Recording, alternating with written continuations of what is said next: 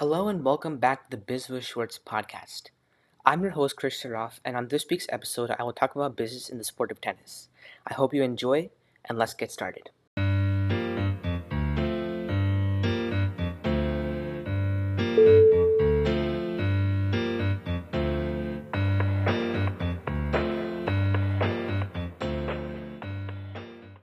So, I'm pretty sure you guys are wondering, Krish, I thought you were going to talk about business, so where did sports come from?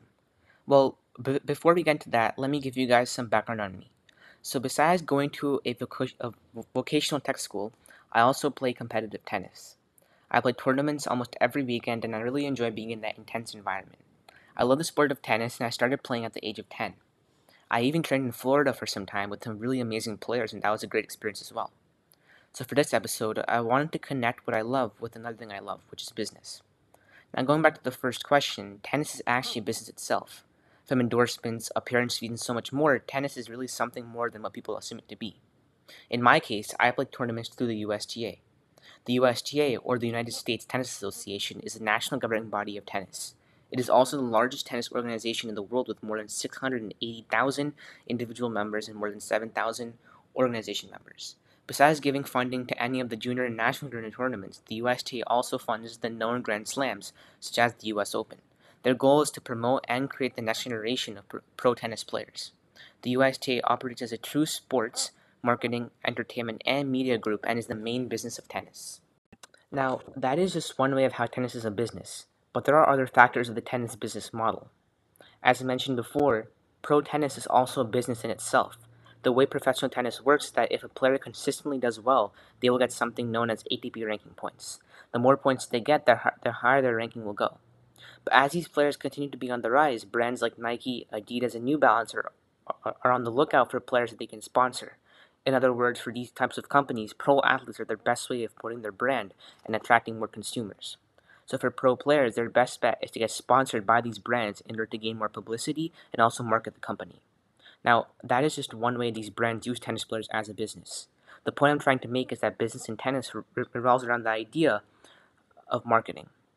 Marketing is a business term and idea that simply means how a company gets their name and brand known. Pro tennis is just one way for these companies to market their brands. Marketing also works for the tournament itself. At pro tournaments in the lower level, tournament directors will pay top players just to make an appearance. This method works for the tournament as their tournament is now being marketed by that player. What about the player themselves? For many pro players, endorsements are far away, and for some with very low rankings, have difficulty making a living. A tennis player's salary mainly comes from the sponsorships and prize money they earn, but for some, that is simply not enough.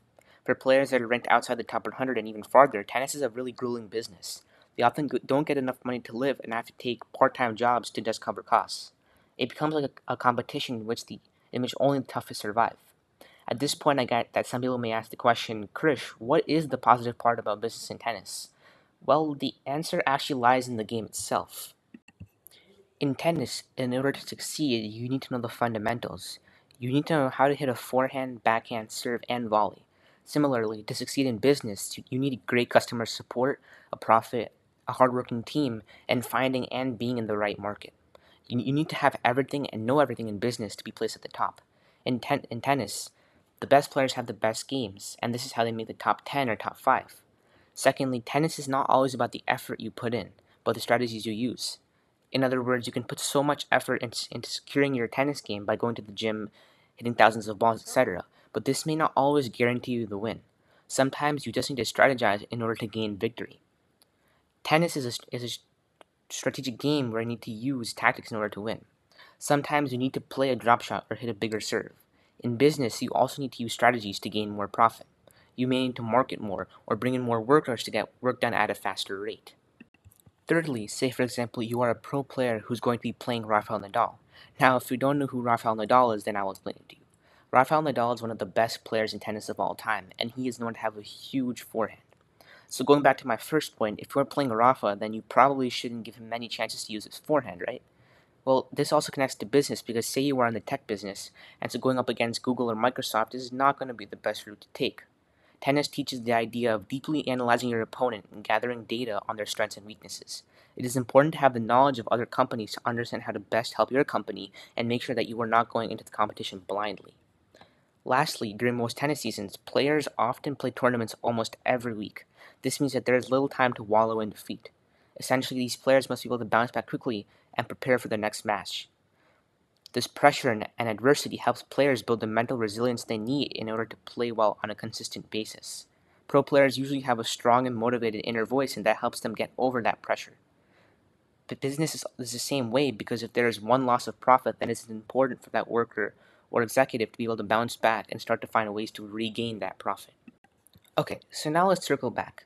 It really amazes me that even in sports, it's like a business and you need to make the right moves in order to win. business is everywhere, and sports is just one path in which business is applied.